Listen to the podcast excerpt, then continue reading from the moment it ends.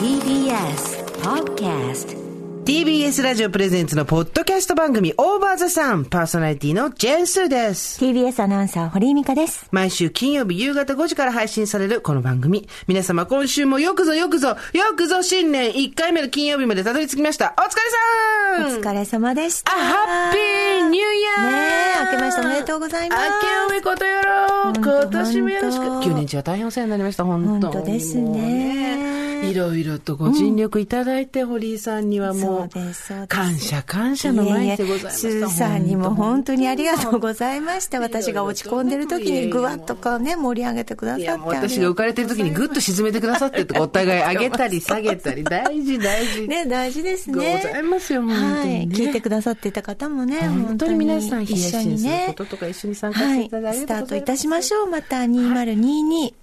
本年も何卒よろしくおよ願い申しろしくお願。いいたします。さあ、えー、毎回およそ30分、私、ジェーンスーと TBS アナウンサー、堀井美香さんが語らい、皆様から届いたメールを読み、太陽の向こう側をオーバーと目指していく、そんなトークプログラムとなっております。はい。さあ、えー、新年明けました2022でございますよ。ええどうでしたか？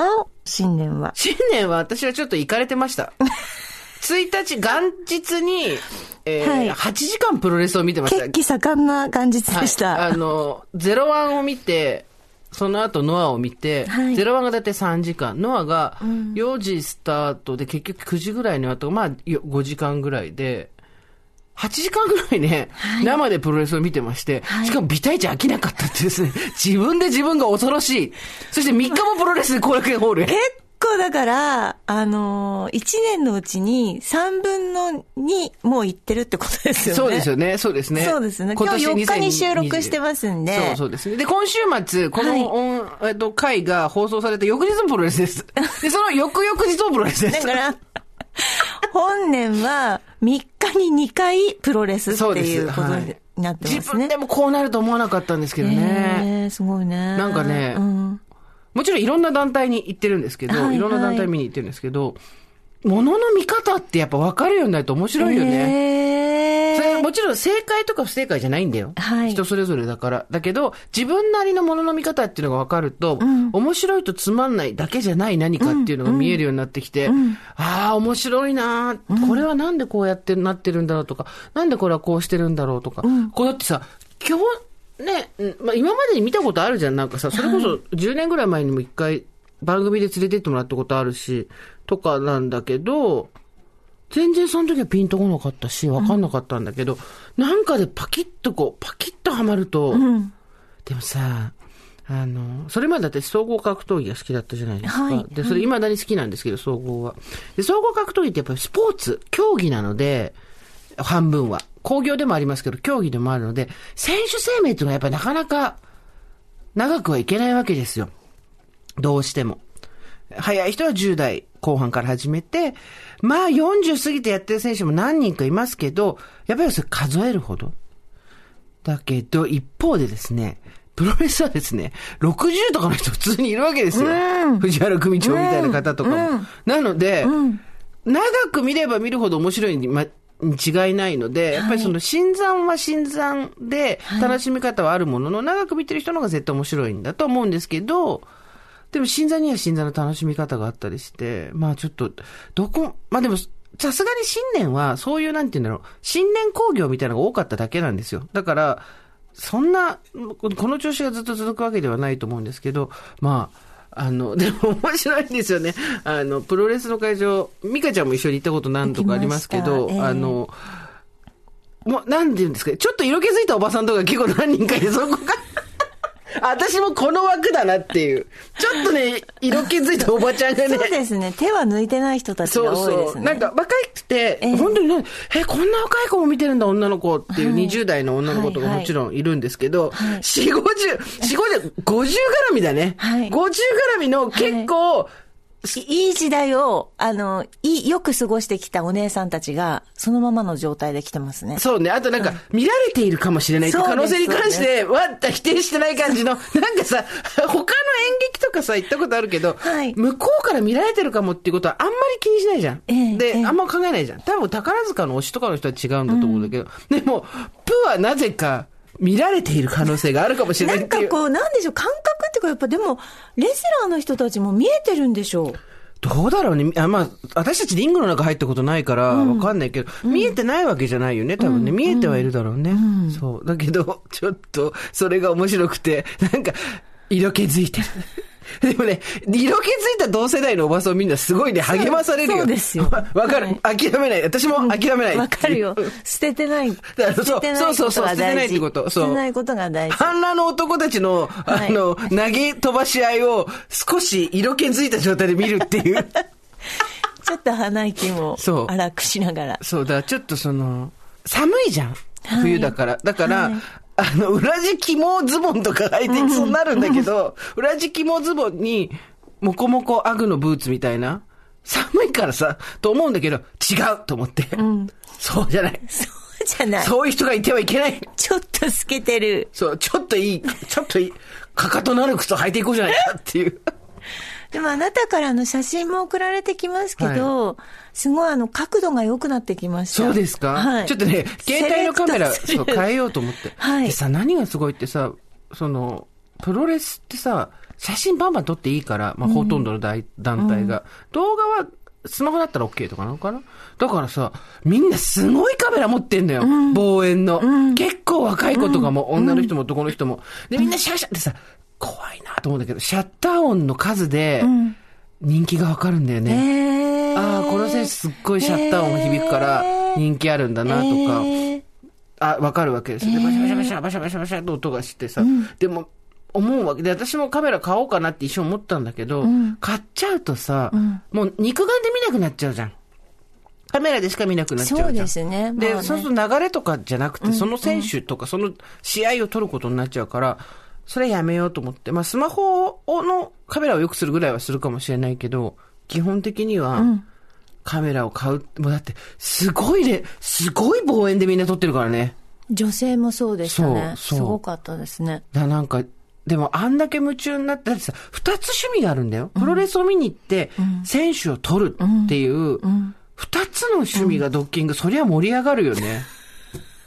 だから鉄道を愛する人たちと一緒ですよね。そうそうそう、鉄オタと一緒ですよね。そうです。音ね音なのか。そう。はい。だ何、もう一個重ねるってそうい。いううことです。すごい、ここ。だからあなたも、ここからやっぱり、うん何を重ねればいいの？何を重ねるかですよね。そうね、なんかでもさ、何でもそうなんですけど、ピアノ習ってたでしょ？今も習ってると思うはい私も昔ピアノやってたんですけど、ピアノとかも弾けないうちってほんとつまんないじゃないですあか。そうですね。辛さしかないじゃないですか。そうですね。運針じゃなくて指も動かないしさ、弾けるようになってくると楽しくなるみたいなのあるじゃん。麻雀もそ出ました麻雀堀井美香の麻雀とねどうですか？どうですか？最近の麻雀は。ジャンの方は、ジャンの方はいかがですか？う。あの、正月もちょっとやらせていただきましたけど。だからやっぱそういうことですよね。で自由にこうんう操れるようになると、本当に。ね、え、正月のジャンは卓でやったんですか？それともまたあの、インターネットの中で？あ、あの、宅です。あ、まあ、でも、あのー私、今日4日ですか？そうですね。4日はい。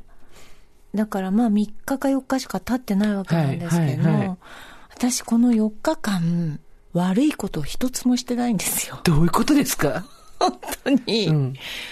正しく生きてるんです、今まで。おすごくないですか？ーまあ4日ですけど、え例えばどんなことが悪いことなんですか？だから、んまあ、でしょうね。私はもうすでに悪いことしましたよ。何しました？ハンバーグとハラミの焼肉が両方乗ってるプレートを食べました。悪でしょう。私は、今日マック行きましたけど、んやっぱりあの、ちゃんと分けてゴミに捨てた。あ、もちろんね、あそこね、全部 プラスチックとなんと一緒じゃなくてね。要するに何をこの4日間してきたかっていうと、その私がいたとこいたとこに私の形跡を残さないように生きてる。なるほど。うん。汚してきてないから。つまりノイズを残さない生き方そうです、ってことね。そうです。存在も、うん物質も全部消して、次に進んでるじゃあ一つだけ聞くよ。この4日間で、麻雀、何時間やってる？うん、そうですね。まあ、3分の1ぐらいですかね。でもそんなにやってないですよ。まあだから、そうですね。あの、いやいや、あの、あの盛らなくていいよ盛らなくていい。いや、正しく違う違う生きてんの聞いてくれ聞いてくれ。盛らなくていいから、一曲っていうのあれ、麻雀って。一回って一曲っていうの。はい何曲やった？うん。ネットも、あれも全部入れて。え、ネットも入れたらもう当たり前。なんか、あだネット。ネットも入れたら、うん。ネットはね、あの、一番頑張った時は、深夜の 2, 2時ぐらいに、うん。2日の日かしらね、2時ぐらいから朝までやってました。え本当に？皆さんが寝てる。横で？ずっと麻雀やってたの？はい、やってました。朝まで？はい。でも、まあ、あの、その日も朝までやってたけど、ちゃんと7時に起きたから大丈夫です。で あの、生活に支障を。そうだね。はい体調に支障は出るけど生活に支障は出ない。そうですってことは100 ぐらいはやってるってことですよね。この4日までの間で100曲ぐらいはやってるっていうことですよね。曲なの？本当に数え方知でもらないけど。ね、私ね、い本当に1回ね、2回、100, 100回？本当にね、今ね、正しく生きてるのいや、あの、ねさ、さっきからそっちにどんどん戻そうとしてるけど。大丈夫だと思うんですよ、うん本当、うんどうですか？麻雀、どんな風に楽しくなってきました？あ、そう、だからなんでしょうね。うんと、今まではこう、やることに精一杯だったんですけど、うんうん。やっぱり相手の出方とかがだんだん、こう、自分でね、うん。こう、揃えるので精一杯だったんですけど、やっぱ相手の手配からなんとなく、そ見えてくるよう、見うになったりえてくるようにだんだんなってきました。楽しい。50の手7いですよ、私たち。そうですねプロレスと麻雀。ひどいね。ひどいですね。ひどい、ひどいセンスです。ここはひどい中年ですね。本当に自分が町田に住んでるから言ってますけど、町田で麻雀してたら そんないいことないと思いますよ。50の女が。いや、いや町田になんかね、麻雀にもプロレスにも何の罪もないですよ、やってる人たちにで、は。昼にマックに行ってたら、もうそうどうしようもない女性もうどうしようもないなと思いますよ。ねねだけどさ、なんていうの、麻雀とプロレスをたしなみ始めた40代後半の女がここに2人、2020年誕生したっていうことが、なんだろう、この組み合わ、食い合わせっていうのなんていうの？わからないです。ねえ。なんだ、昭和のおじさんみたいになってるんですね、私たちね。でもね、私、あの、年末は、うんあの、まあ、これも、あの、なんていうんですか？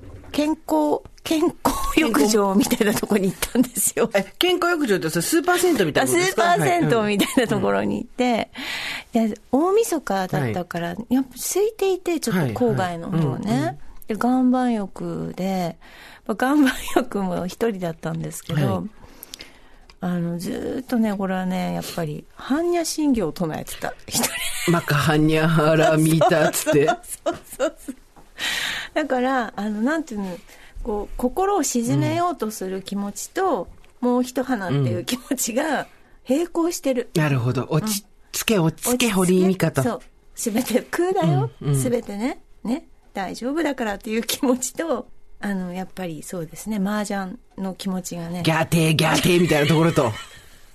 私の中のギャーテー、ギャーテーが。ギャテ、腹ギャテが手が来てます。般若心経つってっていう最後ねうんはい、あります。なるほどね。あなたよくご存知ですね。えっと、うち母親が死んだのが早くて、マカハニャハラミタを父親が毎朝やってたんですけど何がすごいって、はい58、父が58の時に母が亡くなってるんですよ。それから、毎朝やってて全然覚えてねえっていうのがすごいなと思って、人の記憶力って。すごい。あ、でもちゃんと仏壇みたいなところに唱えてるんですか、もうやってないですけど、そこから少なくとも十数年はやってましたけど、見ないでできないんですよ、全然。ああ、まあ途中がね、ちょっとやっぱ抜けたりしますね。私がそのギャーテー、ギャーテー、腹ギャーテーとかそういうとこだけ覚えちゃって、なるほどね。し、そわかみたいな、こう。で、うちの父親のイントネーションが変なんですよ。はい、はい。なんか、はにゃはら、みた、なんとかかんとかって言って、なんか、そこで切る？パパはいみたいはないのがあって、ちょっと記憶にね、私は全然、あの、波法令月経でも、あの、ではないので、マカハニャハラみたいな。いや、でもなんかそうですね、そういうのを唱える年にもなってきましたし、はい。ね。うん。そうです。な もう人生単位で生阿弥陀仏でございます。今回ですね、皆さんから、えー去年のですね、えー年末に募集したのは、2022年始めたいことです。えーいただ、たくさんいただきましてありがとうございます。えーメール、おたんこなすさん、53歳の方ですね。今年始めたいこと、心理学を学びたいので、通信制で大学に通うと思っています。子供の心を守りたいという思いが強かったのですが、この頃はなぜ犯罪が起きるのかを考えてみたいと思うようになりました。今年やめたいことは、愚痴を言うです。綺麗な言葉を口にするよう心がけたいと思います。偉いね。我が家のヒヤスンスは雪に埋もれる日が多く、春が心配ですが、ご助会の皆様のインスタグラムで楽しませていただいております。寒い日が続きます。ご自愛ください。ということでありがとうございます。こう学び直しね。はいそろそろ来るよね、私たちもね。はい、そうですね。学び直し。もうしてますね。あなたもね。いや、私はほら、学び始めのプロレスだから。学び直しよ。私だからスペイン語学科だったけど全然喋れないわけ。はいホセは一晩中働いていますしか言えないの。うんだから、ちょっとスペ語とか英語はやり直したいなっていうのはあるね。うーん。本当？そうですね。まあ学び直しでしょ？まあ過去にやったことじゃなくてもいいけど、例えば大学でまあ、講座をでもあとかやったらの、なんか、なんでしょう？ひ、なんていうのその習字とあか、筆ペンとかも始めてますそうだよね。字綺麗だもんね。でもピアノも学び直しじゃないですか。一回やめたものをもう一回ですしね。でももうちょっと私結構お稽古こと今割とたくさんやってるんで、着物と、うんと着物とそのピアノと？ペン習字とピアノと、あと麻雀。最後だけおかしくね？なんか最初の三つはさ、嫁入り前のみたいなさ感じじゃん。昭和でいうとこの？私点数とかあんまりちょっとまだ数えられないんで、そうなんですよ。だからちょっと今ちょっと学んでるものが結構多すぎちゃって、だからまあ一回これでやめとこうかなと思ってますけどね。習い事の整理整頓ね。うん。確かにね。そう、あんまり多いとやっぱりこうちょっと自分をまたね、なんか、そうだね。うん。うん忙しくさせすそうなの、ぎないように。そうなの。んだから、この辺がいいかなと思ってますけれども。はいはい。えー、スーさん、ミカさん、リスナーの皆様、新年明けましておめでとうございます。おめでとうございます今年もまた大場座さんを聞いて泣いたり笑ったりしながら元気に過ごせることに感謝、感謝のおばさんネーム森です。えー、私は今年は鎧を脱ぐ、脱ぐ一年にしたいと思います。はいこれは鎧を脱いで飾らない素の自分を出していく的な比較的素敵女子から発信されがちなものとは少し違っていて、良き妻、良き母、良き仲間、良き同僚、そして全ての良きを鎧を一つずつ脱いで外して身軽になりたいと思っています。うんうん子供の下校時間に迎えに出ただけで良いお母さんと聖母扱い、待っている時間がないだけで私の自己都合なので聖母と呼ばれることがずっしり重いです。夫の休日の朝ごはんを用意しただけでそんなことまでするなんて良い奥さんと言われることへの違和感、子供の誕生日や表彰や大会出場まで祝い合わなければならない仲間内のモヤモヤした息苦しさ、保育士として働くことで好きな髪色も染められないモヤモヤした気持ち、職場では本当に誰に対しても平等に優しいよねと、それは誰に対しても一線引いているから、深入りしないから、悪口も陰口も言わないけど、信用もしていないし、興味もないだけ、もうそういうのを一つずつやめたいです。脱いでいきたい、身軽になりたいです。時には素直に正直にそういうこと言われるの嫌なんだよね、と、つぶやいてみたいです。うん。息苦しい仲間内の集まりにごめんいけないわと軽く、でもきっぱりと断ったりしたいです。そういうのをこの一年で少しずつ少しずつ重ねていって、重いものから出したいと思っております。ということでございます。うんわかるっていう人いいんじゃないの？ね。うん。うん。本当に。ねえはい。本当にわかるって感じなんじゃないうの、ん、うん。もやもやした気持ちになりますよね。誰に対しても一線引いて。はい。そうそう。私もさ、だからさ、なんていうの？ここんとこ、特にそうですけど、もう嫌われないようにするの飽きた。あ、そう。嫌われないように振る舞うのに疲れた。もうう、ん。もういいですか？って感じ。もともとさ、私なんて大した人間じゃないわけよ。でもそうね、あなただってそうでしょ？大した人間じゃないじゃない。でもそうね、あなたもなんか、スーさんに言えば解決して答えを見つけ出してくれるかもとか、スーさんだったら大きく包んでくれそうみたいな、ちょっとシンボルになってますよね。そうね。そういうのから全部逃げてきたんだけどね。なかなか逃げ切れなくなってきたっていうのもあって、この間さ、ツイッターでさ、あ、それもちゃんと引用リツイートして失礼のないかいい形で言い直したんだけど、あのーそうですよ。なんか、なんか私が書いたら、私はそうだ、それ書いたんだ。なんか、あのーもっと、はちゃめちゃにやりたいな、みたいなことを書いてたら、なんかでも、咎めるわけじゃないんだよ。全然咎めるとかじゃないんだけど、今日の相談者さんに対するお手本にならないといけませんもんね、みたいなリプライが来たわけ。で、それで、おーっとなって、また箱に入れられると思ってさ、なんか、まあ、その、知らない人もいると思うんですけど、ラジオで相談コーナーっていうのやってるんですけど、あの、相談に答えるっていうこと、相談に真摯に答えるっていうことと、相談者のお手本になるってことは全く別なので、うん。でさ、ぜぜひじゃん、全部。うん。で、なんかいろんな思いが今錯綜しててさ、うん。友達で、そのなんだろう、すごく慎重な人もいるじゃん。で、大胆な人もいるじゃん。で、どっちかって言ったら、その大胆と慎重の差って今までは、だ慎重な人はやらない慎重さ。で、大胆な人はやる大胆さだと思ってたんだけど、それだけじゃなくて、大胆な人って、慎重な人が、警戒することを警戒しないとか、そういうのもあると思う。でその、積極的に足を前に出していくっていう大胆じゃなくて、そこは警戒しないで、なんかあっても、まあ、自分でうまく取り仕切れるんじゃないみたいなさ、自信というか、そっちを身につけていきたいなと思ってて。まあネット、主に SNS とかも、とかもそうだけど、まあとにかくさ、囚人監視なとこにいるわけじゃん。ラジオでリスナーがいる。ポッドキャストの人もたくさん聞いてくれてるし、文章書いたりとか。だからそうすると、で今、一回燃えたらおしまいじゃん、結構。うん。おしまいっていうか、まあ、少なくとも評判は下がるっていうかさ、あれや、ならないようにさ、ガードガンガン上げてたんだけど、ガードはすごい上手くなったんだけど、あれこれ、これだっけ私がやりたかったことっていうさ、うん。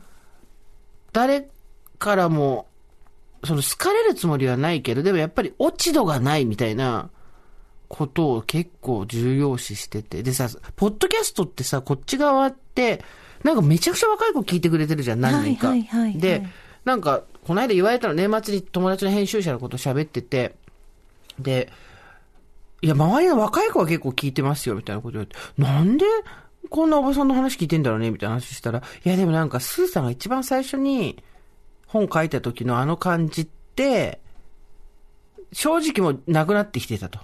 そう、ラジオを始めたことによって、基本的に全方位配慮っていうことを最優先にすることで、いいんだよ。それはそういうメディアだからさ、特質が、AM ラジオっていうのが。で、まあだから、よくある話ですよ。全方位配慮ができるようになったらエッジがなくなったっていうさ。そそこでエッジも残して全方位配慮できる人がプロなんだと思うけど、私はそこまでの能力はなくて。で、エッセイとかも結局なんだろうな、だんだんこう言語化していくことの、人の期待に応えていくと、気持ちを言語化していく、もやもやしたものを言語化していくみたいなことになっていくと、なんて言うんだろうな、武器なのか鎧なのか分かんなくなってくんだよ。この人も多分そうだと思うの。多分武器だった時もあると思うんだよね。だからそのまま気がついたら鎧にになってたっていうかさ。で、オーバーザさんは、な聞いた、その編集者の子に聞いたら、オーバーザさんは、最初の頃のあの感じに近いと。喋ってることとかが。だから、若い子の聞いてんじゃないですかねって言われて、あ、そうなのかねみたいな。別に何歳の人が聞いてもらってもいいんだけど、やっぱりどこにも顔をしかめられ、何？あのー、顔をしかめられないとか、眉を潜められないっていう、ことの、をやり方として体得しちゃったんだよね。うん。わかる？その感じ。で一時期割とそれしっかりやってましたもんね。うんうん今少し緩めにはしてるけど、んのりしろできるようにはしてるけど、きっちきちだったからさ。うん。で、なんかやっぱさ、人の言葉で殴ってくんじゃん。うん。前の人はそうじゃなかったとか、はい。いやわかる？わかります、フェアじゃないんだけど、うん。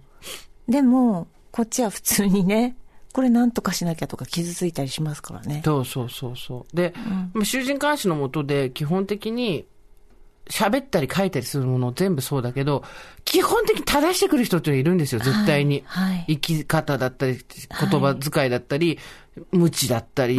で、それを正してくるときに自分で正すんじゃなくて、前任の方は違いましたよっていう正し方をしてくるわけよ。で、前任と私の話じゃん、それって。でそこに対する敬意はもちろんあるし、学んだことはやっていこうと思うけど、顔の見えない他人に前任の言葉で殴られる言われはないよっていう感じのことって、ああ、でもサラリーマンの時とかもあったよな。で、不機嫌な人の機嫌を取ろうとするとさ、結局なんていうの、どっかからこうなんか、言われないように、こう、ガードがどんどん上がっていくっていうかさ、うん、そうそう。ってとこもあるわけじゃない？で、なんか、なんだろう、なんかね、ゴミの出し方にすごい特殊ルールがあるんだけど、どこにも明文化されてなくて、先住人が、あの、そのゴミでいいんですかみたいな出し方の指示を出されるみたいな感じのね、あるんですよ。とても。般若心経はね。般若心経。般若心経必要だよね、これね。マカ般若ハラミーターモーメントだよね。般若はいいこと言ってたから。なんてた、なんてた？あのね、概念っていうのは、ね、私たちが作ってるだけなの。うんうん、ね、うん、それは流れてるものだし、うん、ね、うん、あの、実態は空だから。うんね。なんだっけそれ？税空、税空で。税空、税空ポイントだよね。税空で。色即税空ポイントだよね。色即税 空、色即税空です。うん、ね。あの、なので、うん、そうなんです。人が作ったものなんです。ただ単に物体として。うん、はい。でも実は存在していないものだから、それに惑わされたり、続くものではないから、それにとどまってはいけないっていう話ですから。そうだね。はい。般若心経、あの、いいんですよ。うん、いいですよ。本当に。私、あの、洗い直しましたけれども、もう一回。お、なになに洗い直して何？洗い直して何？心経を、だから、健康ランドの岩盤浴で、うん、こう、暗い中で一人でいたら、ちょっとまあ、昔やっぱりうちもね、田舎の祖母とかですから、母とかですから、やっぱりちょっと唱えることはできたんですけど、はいはいはいはい途中わからなかったので、うん、どういう意味だったんだろうなっていうのを、あ、ねうん、あの、調べまして、そうです、そうです。お勉強しましたけれども。ハイネ神経は4つ、4つのパートから構成されています。そうです。だって。まあ、各自これはウェブで自分で調べてくる。書いてきたのこれは、うん、あの、年末に勉強した。あ、勉強。うん。ちょっと唱えていた,、い、ただいてもいいですか？ですよ。はい。チーン。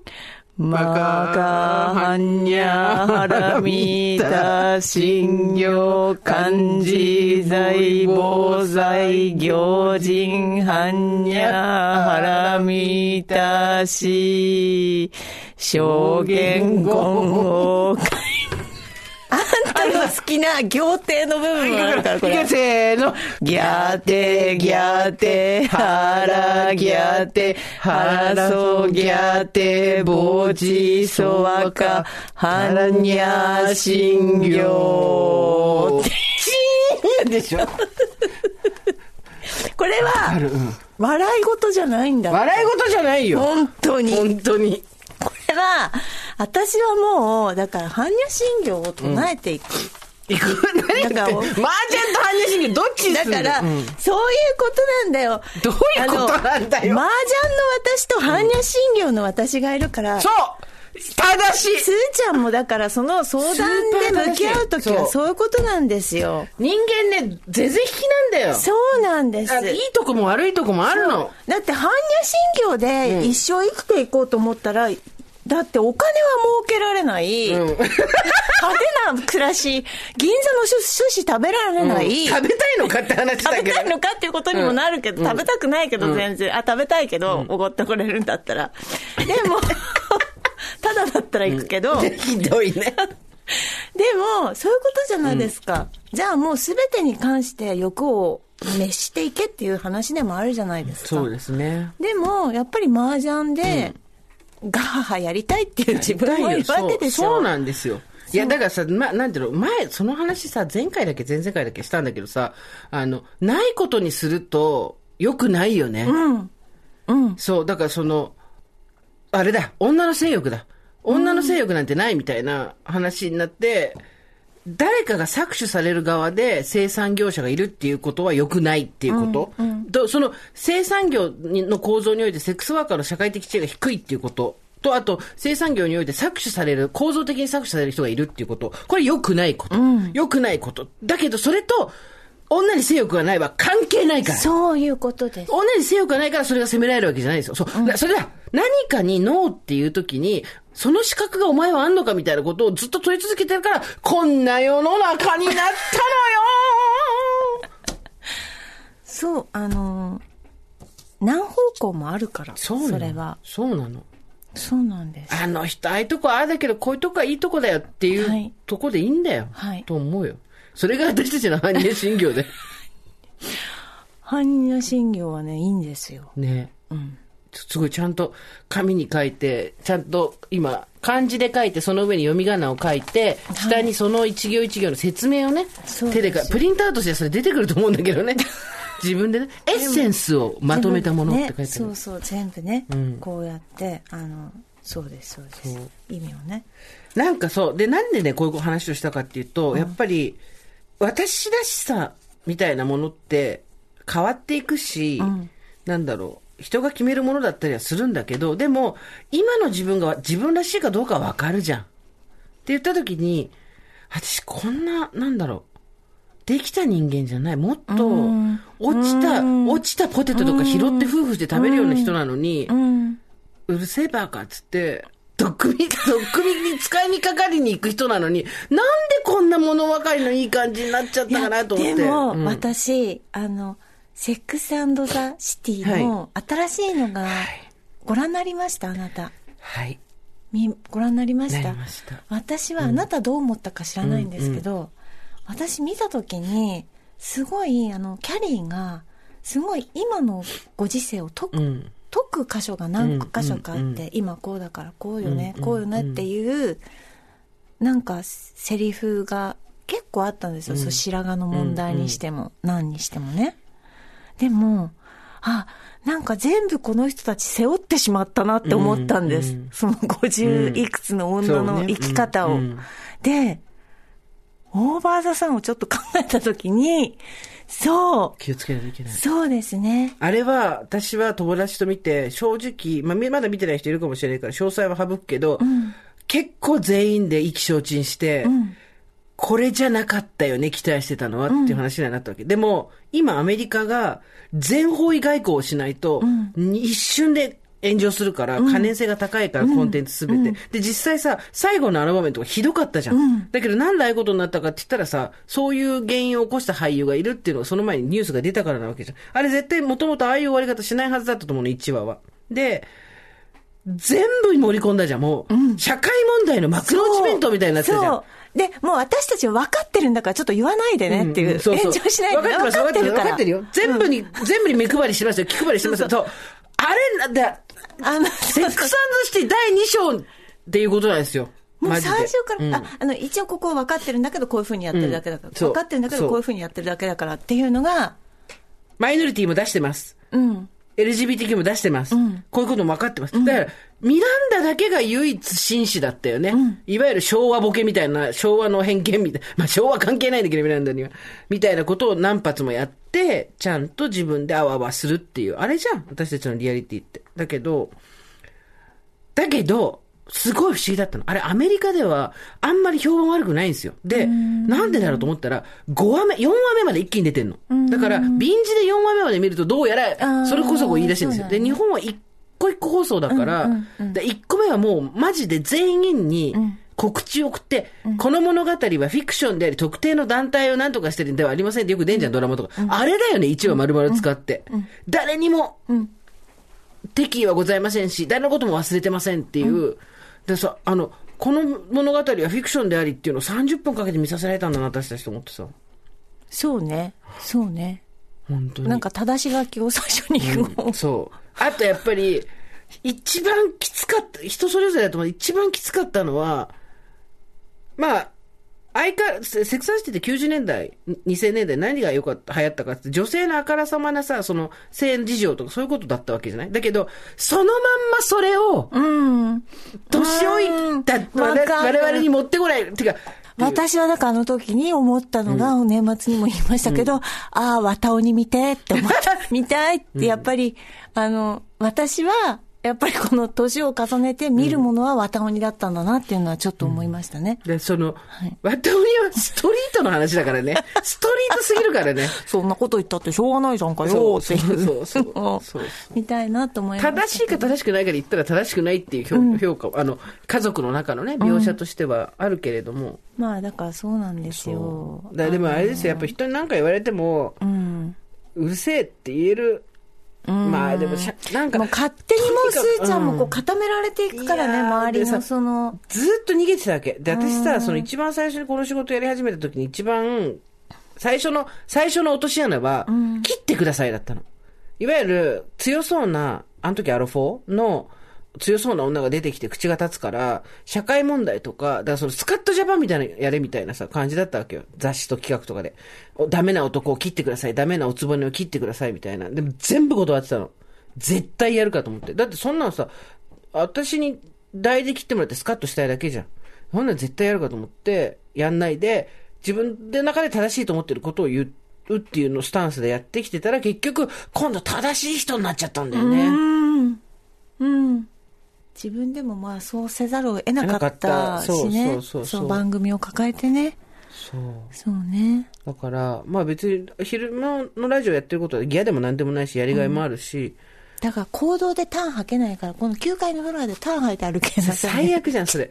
それ、それあの、あの、週刊誌とかにあの女ターン入ってるってやられるやつじゃん。本当に。で、私らしさを取り戻すってこと、私らしさのレコンキスタですよ。いいですか、皆さん。2022年は、私らしさのレコンキスタだ。国土回復運動。血の気が多いぞ。そうよ。すーちゃんこんなはずじゃなかったもん。そうなの。もっと私はね、雑な人間だったんだ。落ちたポテト食べて拾、拾って食べてた。ちょっとぐらいの汚れ物ならば。ねえ、あと何食べ、何を、何雑だった？何だった？何のひどい人間だったの？決めつけたりするのがなくなったのは良くなったと思う、正直。決めつけとか偏見がだいぶ減ったのは、すごい効能。その正しいことをし続けたことの効能。だけど、相手によって言い方って変えるじゃん。そりゃそうよだけど、それが許されないのよ。正しい、正しいパーソンになっちゃうと。あ、いつもこっちではこんな言い方しないのに、みたいな。それはね、話し相手が違うからですよ、ってことなんだけど、そういうのが耳に入ってきたりすると、ちょっとぐらいの汚れ物ならばっていう、もう私の中の桜井がギターを弾き始めるわけよ。残さず全部食べてやるよ。でも正しい人になりたくないね。やっぱり、てか無理だもん。ひどいよ。でも別にアウトローになりたいわけでもないけど、え、ダメなの？私、ダメな、辻褄の合わない私が二人、自分の中にいちゃダメなの？っていううん。感じはする。まあ、レコンキスタの方他にもたくさんいらっしゃいます。聞いてください。えー、スーさん、ミカさん、おはこんまち明けましておめでとうございます。毎週このポッドキャストを生きがいに楽しく拝聴しております。おばさんネーム、ナミヘイ39歳、ほぼほぼおばさんです。今年やりたいこと、というか今年一発目のお仕事は離婚です。すでに夫とはお金のこと、子供のことを含めて話し合いは済んでおり、アパートが見つかり次第子供と一緒に独立します。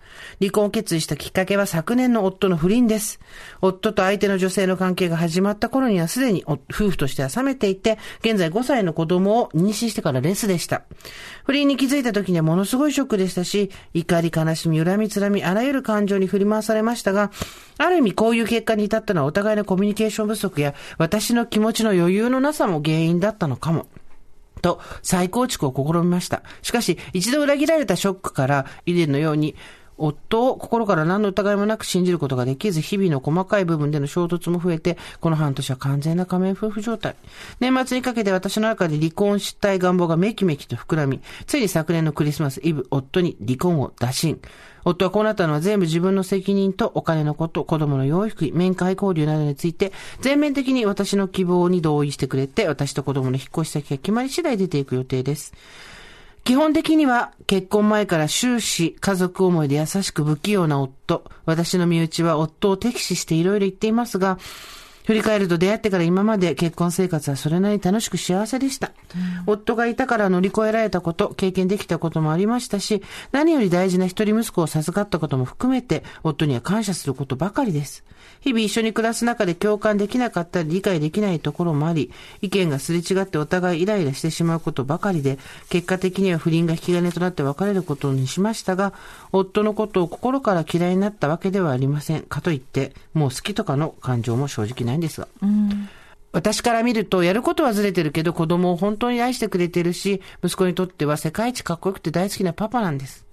いろんなことを水に流して、この人を昔のように好きになれたらどんなにいいだろう。この人がもっと悪い人だったら、こんなに悩まずに出ていけるのにとも思いましたが、でも結婚生活10年で積もり積もったすれ違いの溝は、果てしなく深く、簡単には埋められないのも事実。努力とか思いやりだけじゃダメなんですよね。これから私と子供は夫と離れて生活しますが、夫も私も実家が遠く、他に頼れる人もいないこと、何より子供にとって二人ともが親であることに変わりはないので、共同親権的な形で協力して子育てをすることにし、最低週1で子供と夫が過ごすこと、子供も夫もお互い会いたい時にはいつでも会えること、息子の誕生日やお祝いの行事など可能な限り3人で過ごすことを約束しました。これからも衝突やすれ違いを繰り返すのだろうし、そうそう約束通りうまくいかないこともあるでしょう。私が夫に別のパートナーができたりすることもあるだろうし、この離婚で全てが丸く収まるわけでもないのは100も承知。離婚って結局は家族みんながそれぞれ心に傷を負ってしまうものですよね。息子を見ていると小さいながらもすでに色々と察して周りの大人に気を使っているのが見てわかる、胸が痛みます。この子にとってはこの決断が本当に良かったのか、きっと私には死ぬまでわからないと思います。それでも離婚することで、それぞれが前向きに生きていけるきっかけとなるよう、少なくとも私はこの新たな一歩を踏みしめながら、負けへんでの精神で進んでいければと思っています。離婚という大きな決断に至るまで、ご助会の皆さんのメールやスーさん、ミカさんの言葉に支えられてきました。いろんな生き方があっていいんだと気づかせてくれた大場田さんに心から感謝です。新年早々、だらだらと読みにくい長文で失礼しました。まだまだ厳しい寒さが続きますが、ご自愛ください。ということで、ありがとうございます。決めたんだね。波平さん39歳。新しい角ですよ。うんちょっとぐらいの汚れ物ならば、で。残さず全部食べて拾っていこうぜ。そうそうそう。しぶとく生きていこうぜ、したたかに。ね。それで、しみるわ、その言葉。ねもう一回言って。ちょっとぐらいの汚れ物みんなミスチル聞いてよ。一方でこんな方もそう。そうそう。さあ、スーさん、ミカさんおめでとうございます。明けまして。ゆらゆら36歳、厄年です今年は一人暮らしを楽しむ一年にしたいです。はい私は去年離婚したばかりです。イエス来たおちょうど離婚問題に悩んでいた一昨年にオーバーザさんに出会い、スーさん、ミカさんやご助会の皆さんの負けへんでに本当に励まされ、支えられました。そして今年からは一人暮らしを始めます。環境がガラリと変わることにビビってしまう気持ちもありますが、すべてを自分の選択で暮らしていくぞと覚悟を決めて飛び出していきたいと思います。今年も大場座さんの配信を楽しみにしております。サブさんが厳しくなってまいりましたので、お二人もどうぞご自愛ください。です。官僚系の方いらっしゃいましたあおめでとう以外の何者でもない。ね。なんか先行ってる人がいるからいいですね。本当？こうやってね。そうなんですよ今悩んでることの先をもうなんか言ってる人が何人もいて、こうやってメールくれるので。そう2022年は自分らしさのレコンキスタ、国土回復運動、そして、何度も同じ話になりますけれども、せ昨年も言いましたけれども、このね、旦那のことが嫌いになれないけど、でももう一緒にもいられないって気持ちはすごいよくわかります。先ほどのおばさんネーム、波平さん。あのね、愛も情もあるけど幸せじゃないっていう状態があるんだよ、人には。うん。ありますよ。愛も情もたっぷり残ってるんだけど、どうしよう、びっくりするぐらい幸せじゃないっていうね。で、そうなった時に、人間のっていうと大きいけど、私は自分に誓いました。私は不幸になることはある。うっかり不幸ちゃんっていうのはある。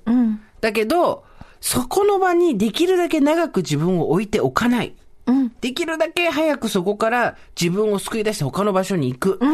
っていうことが唯一自分に負っている義務だと思うんですよ。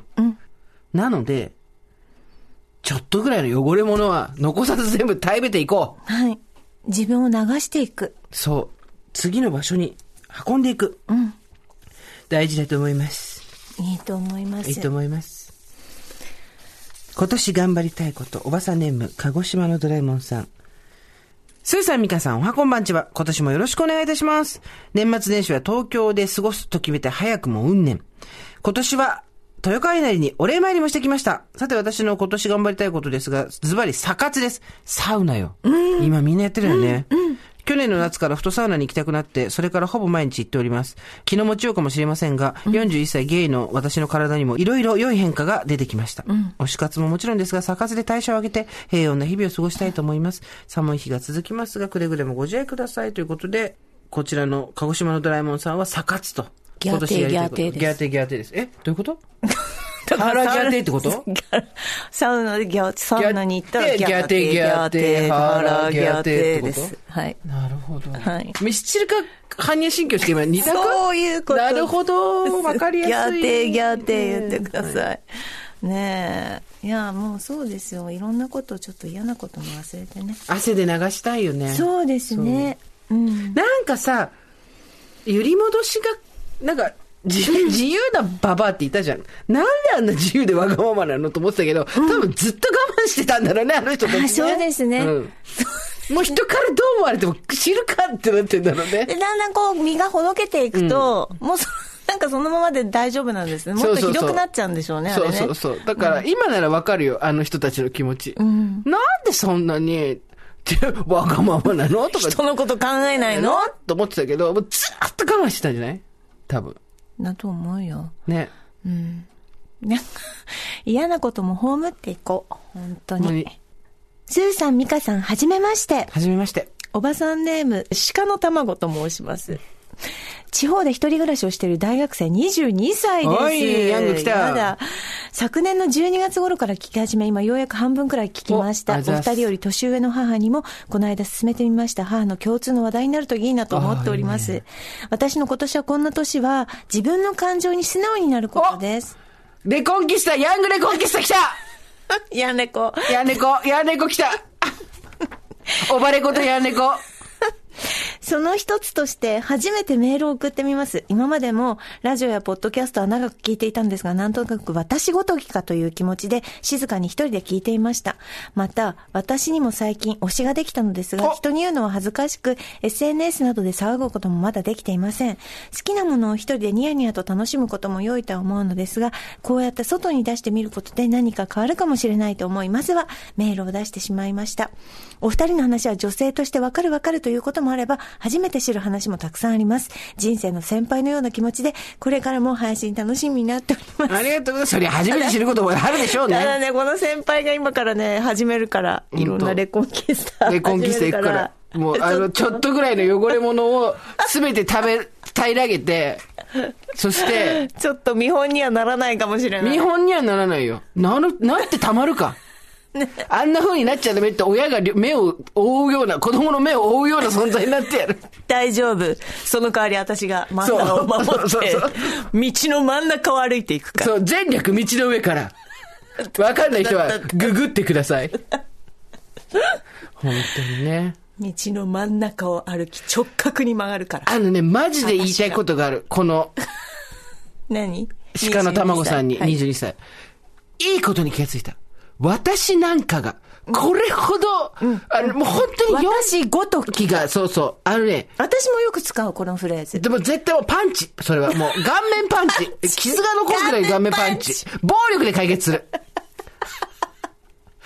何かっていうと、私ごときがとか私なんかがって思って、いいこと一個もなかった。ああ、そう。ここまで生きてきて、あそう。ここまで生きてきて、私なんかがと私ごときが、で確かにそれで恥はかかないこともあったかもしれないし、あと、上等、なんていうの、ね、あの、上等もうん。そうそうそうそう、としてはいいと思う。ねそう、それで、それって、処世ってことでしょ、処世術としては全然できると思うけど、でもね、違うのよ。なんかうまくいってる時に、処世で使う時って、なんかうまくいってる時に人に褒められて、いやいやいや、私なんかがとか、あとは、なんか調子良くなっちゃってる時に、いやいやいや、私ごときがこんなことで調子に乗ってはいけないみたいな、自戒のね、みたいなことで、そうじゃなくて、やりたいことがある時とか、言いたいことがある時とかに、いや、でも私なんか、これそうじゃん。メール出したかったけど、私なんかがとか、私ごときがっていう、やりたいことがあった時のそれは、マジで無意味。ああ、姉さんいいこと言いました。これは未来から来たおばさんだよ、私は。いや、未来から来たおばさんだよ。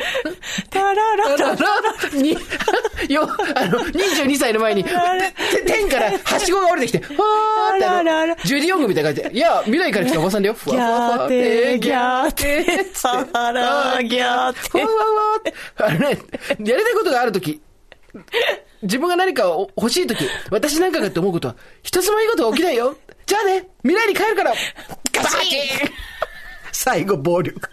ひどい。っていう事件が、もう一個あったんですよ、年末に何？聞いてください。私は今、このことで頭がいっぱいです、正直。いいね、いいね。いいね。インスタグラム、DM が来ます。はいで、返信するにはお友達にならなきゃいけないんだけど、そうじゃなくて、読むだけならできるんですよ。で、全部は読めてない、正直。あの、すごい量いただけるんで。だけど、いいねとかの他に、インスタで、メール、DM で返信が、とか、ほら、私の書いた私がポストしたものに対して返信っていう感じで来てくれるのがあって、時間があるときは読むようにしてるんですよ。だから、聞いてますとかさ、おばさん聞いてますとか、なんとか。突然すいません。私の友人がジェーン・スーさんのことをめちゃくちゃ好きと申してました。近くに近くにいる男性です。告白できないようなのでサポートさせていただきました。おい、誰だ？出てこいおいおい誰だ？もうもうかもう、もうなんだよもう、ゴルゴ状態、後ろに立つな私の後ろに立つなそれな？それ、これ何？それ、それ、年末に、こともあろうに年末に？そう。こともあろうに年末に、ね。ことも、もう今年の汚れ、今年のうちに全部落としたと思って、ちょっとぐらいの汚れ物も全部落としたと思ってたのに、シミをペッいいですか？私の友人がジェーン・スーさんのことをめちゃくちゃ好きと申してました。ここが怖いの。近くに近くにいる男性。なんで2回繰り返したそこね。名乗り、名乗り出てお願い。ね。で、告白できないのでサポートさせていただきました。それだけなの。へーってなるじゃん。はい。だから私たちもちょっと探したんですよね。そう。いないんだよ。で、一番腹立ったのが、この人の、知り合いの知り合いみたいな。まあ、なんかこ、この人見に行くじゃん、そしたら。はいで、オーバーザンのリスナーではないの、全然。で、見に行くじゃん。そしたら、共通の知り合いが一人だけいたの。はい。男。お前かと思ってすぐ連絡して、お前かって言ってない。お前かとは言ってない、さすがに。さすがにそんなに、私も、あの、前のめりではない。おでも、お前かと思いつつも、なんか知ってるかなと思って、どういう子なのか？繋がってるから、その人が。で、これ、見せ、見せてって話したの。こうこうこういうのが来たんだけど、つったらさ、第一声、俺じゃないよって言って、そんな話は聞いてねえよみたいな。確かにお前かって一瞬思ったけど、でも違うよなって、すぐに、コンマ3秒で違うって思ったよ、私。お前が、いや違う、でも、もう、行ってこいよ、コンマ3秒で、パパって、もう、リネ、スーパーリニアぐらいのスピードで帰ってきたのに、俺じゃないと思うよ。知ってるわ！暴力バン！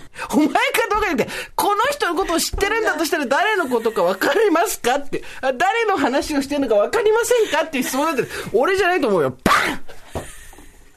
ン！もう、分かっとるわ、そんなことは。知っとるわ。というわけで、でもこれも、私なんかがとか、俺なんかがで、告白できないわけじゃないですか。ええ勘弁してくれ もう。もう、こっちはそれからずっともう、探偵団に お前かお前かやりたいことはやろう、やりたいって言う。あの、告ってほしいですよね、やっぱね。はい。受け付けるかどうかはわかんないですけど、受け付けるかどうかはわかんないですけど。誰が来るか楽でもしみだね。、でも一番これで的確な発言をしたのは別の友達が、はいはいこれ多分、スーさんと仲良くなりたいから、なんとなくこう思わせぶりな嘘を書いてるだけでそういうんじゃないんじゃないのって言われて、悲しいかな、それが一番可能性でもその女性のことは存在わからないの？あなた。この人は知らない、会ったことない人。知らない人なのね。うん。フォローはされてるけど会ったことない人で、めちゃくちゃ若い。だから、なんだ私のこと知ってんの？で、お、おた、共通の知り合いは俺じゃないと思うよって言われて。だから、で確かにその人じゃないんですよ。そのことは確信してるんですけど、夢があるよね、これね。で、でもこれ探さないってことに、48歳、現在私のことをめちゃくちゃ好きな男性が、もじもじとどこかにいるっていう、この現夢があるこれだけで白飯3杯いける。夢がある。まあでもやっぱりね、その、私なんかがシリーズで言うと、やっぱりあの、未来から来たおばさんからの伝言その2としては、言わなきゃわかんないよだね。言わなきゃわかんないよと私なんかがは本当にうん。無意味。うん。私も言わなきゃわかんない。本当反省してる。し、今もできてない。言えない子多いよねあ。なた言える？言えないです。でしょ、うん。言えない。言えないけど察してって怒ってるの一番ダメなんだよね。察しては本当ダメだから、そうだね言。わなきゃいけないんだけど、言えない。自分のこと、こと自分のこととなると本当に言えない。よねこうしてほしいとか。そう。うん。あなた既婚でよかったよ。なんで？す好きですとか言わなきゃいけなかったかもしれないね。この先好きな人とかできたら。やばくない？す、す、好きです。そうね。だから欲しいものとか、そうですよね。仕事に対してもそうですけど、自分で言うの本当に苦手。だよね。うん。でもそれは察してほしいみたいになっちゃう。仕事は私言えるわ。あ、そう。私仕事無理なんですよね。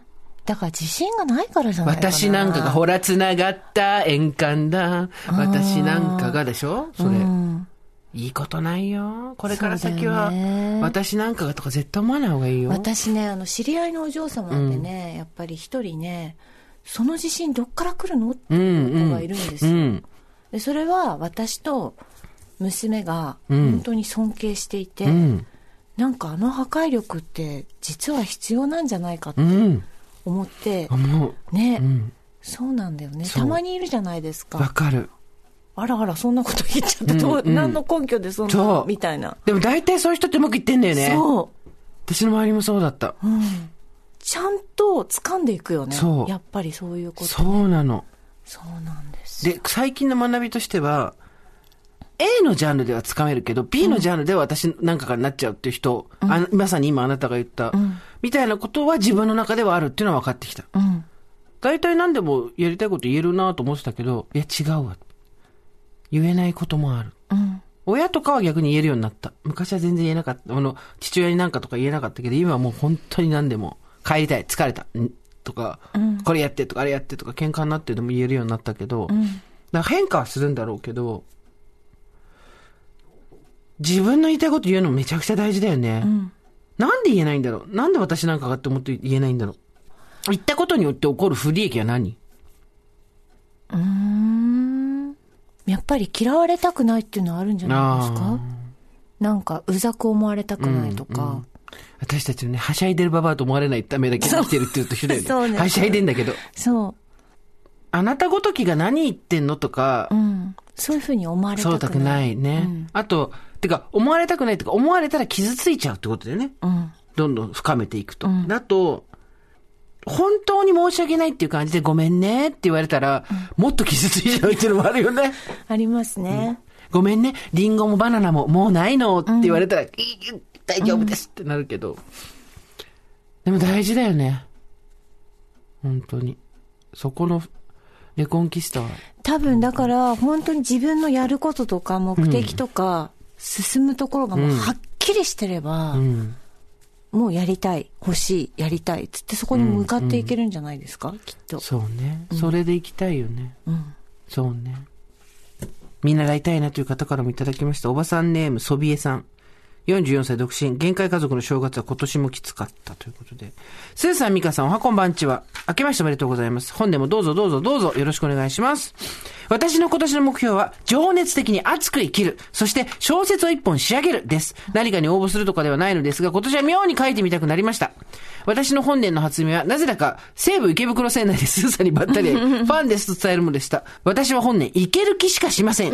健康に生きるぞヒヤシンスも、ヒヤスンスも咲かせるぞ本年も楽しい放送お待ちしてます。次節からどうかご自愛くださいませ。ということで、私は本年いける気しかしません。これだよみんな浴びてこソビエさんのこのバイブス浴びてこグ素晴ッドバイブスらしい、いける気しかしない。しません。やっぱ、傷ついても立ち直れると分かっていても、傷つくことってやっぱりいくつになっても辛いのは間違いなくて。で、まあ今売ってるその、ひとまず上出来って本にも書いたんですけど、いや違う、その次の本だったかな。忘れちゃった。次に出る本か今出てる本かどっちかに書いたんですけど、平均な顔をできるようになっちゃうのって、すごくいいことなんだけど、明日に命をつなぐにはね、いいことなんだけど、一方で、ちゃんと傷つかないと、不定収束みたいなのが溜まってくんだよね。うーん。すべてにぼんやり、ねうん、嫌になってく。ん諦めていって欲望がなくなっていくみたいな。うんうんいける屍になってる感じ。もうすごい、もう全、もう全吸収したいもん、今。こんなもんだわとか、そういうこともあるよねとかそうそうそう言って今もうると本、当にそこに入っていってるから。ゾーン、ゾーン来た。そ そんなこともあるよね、ゾーン来た。そう。そうね、いろそんいろあるから。なこと言ったってん、しょうがないじゃんか。うんそうおっぱい、綿を見。自分の心はひとまずん落ち着くんだけど、ん怒る時に怒れなくなったりとか、ん本当に悲しく、なんか、ただただひたすらぼやーんと辛いみたいになっちゃうのよ。ああ、すごいわかるね。あなた、どうして私の心を読んでるの？あなたは。読んでます。実は読んでいます。実は今心の中を読んであなたまた麻雀のことを考えていますね。怖い。い。ね、怖いっつってさ、私の心を考えてるの怖いって言いながらなんで腹を押さえてるの？そこに心があんの、あなたの心。腸内、腸内環境。ねえ、すごいね。ぼんやり視界が霞んでいくというか、ダウナーになってくんだよね。やだ、そでうなのよ。物分かりのいい人選手権やってるんちゃうんで、我々は。いいですか、皆さん。2022年、我々は物分かりいい人選手権をやっていくんじゃないよあなたも物分かり、そうなんです。今、今すごく物分かり良くなっちゃってるんです。私あ、そうですか。もう、今こそ、カラカサ連覇を書いて一挙をやるとき。首謀者がわからないようにする。それがカラカサ連覇である。社会の教科書をご覧ください。日本史です。まるっとね。まるっとね。書けばそうええじゃないか一揆。世界の一揆を全部フィーチャー。そうなんですよ。でも本当それは思いますね。うん。なるほど、ね。私らしさを取り戻すっていうのは、物分かり選手権から離脱するってことですよ。うん、うん。そしてミスチルを聞き、最終的にはギャーテーギャーテーってことですよ。そうなんです。そう。はんにゃーっていうことなんですよ。みたいなさ、ことを言っちゃうとまたさ、スーさんすごいみたいになっちゃうんだよね。うっせえもう、情緒、単なる情緒不安定の人。言いたいこと言って最終的にそれに対して感想が来たら、うっせえって逃げてくっていう。もう単純に情緒不安定の手も出るから手もそう、そう、手もバーン概念としてるね。本当に。なるので、えーまあ、我々としてもですね、今年中にこの調子で、そうね。この調子でそうですね。とりあえず私家帰って爆音でミスチル聞くわ。うん。わかった。うん。本当に。爆音で、はんにゃ配信業信行聞こ聞くわう。最終的には桜井さんに般若心経読んでもらおう。それが一番の着地点。ね。といったところで、えー新年1回目、今回はここまでにしておきましょうえー、オーバーザさんでは皆様からのメッセージをお待ちしております。送り先は番組メールアドレス、over.tbs.co.jp、over.tbs.co.jp です。アルファベットは小文字で over です。番組公式インスタでは皆さんのヒヤスンスをストーリーで投稿しています。ツイッターと合わせてぜひ参加してみてください。えっ、と、ハッシュタグヒヤスンスとか、アットでオーバーザさんに飛ばすと、えーインス、オーバーザさんのアカウントの方からストーリーにの載せます。うちの桜井と宇野と、はいはいえっ、と、あ鮫島も結構大きくなってきて来ま目が伸びてきて、みずみずしいね。赤ちゃんと同じでみずみずしい目っていうのは本当にそれだけで元気になるね。うんそうですねはい。それではまた金曜日の夕方5時オーバーザさんでお会いしましょう。ここまでのお相手は？TBS アナウンサー堀井美香と、ジェーンスーでした。オーバー TBS Podcast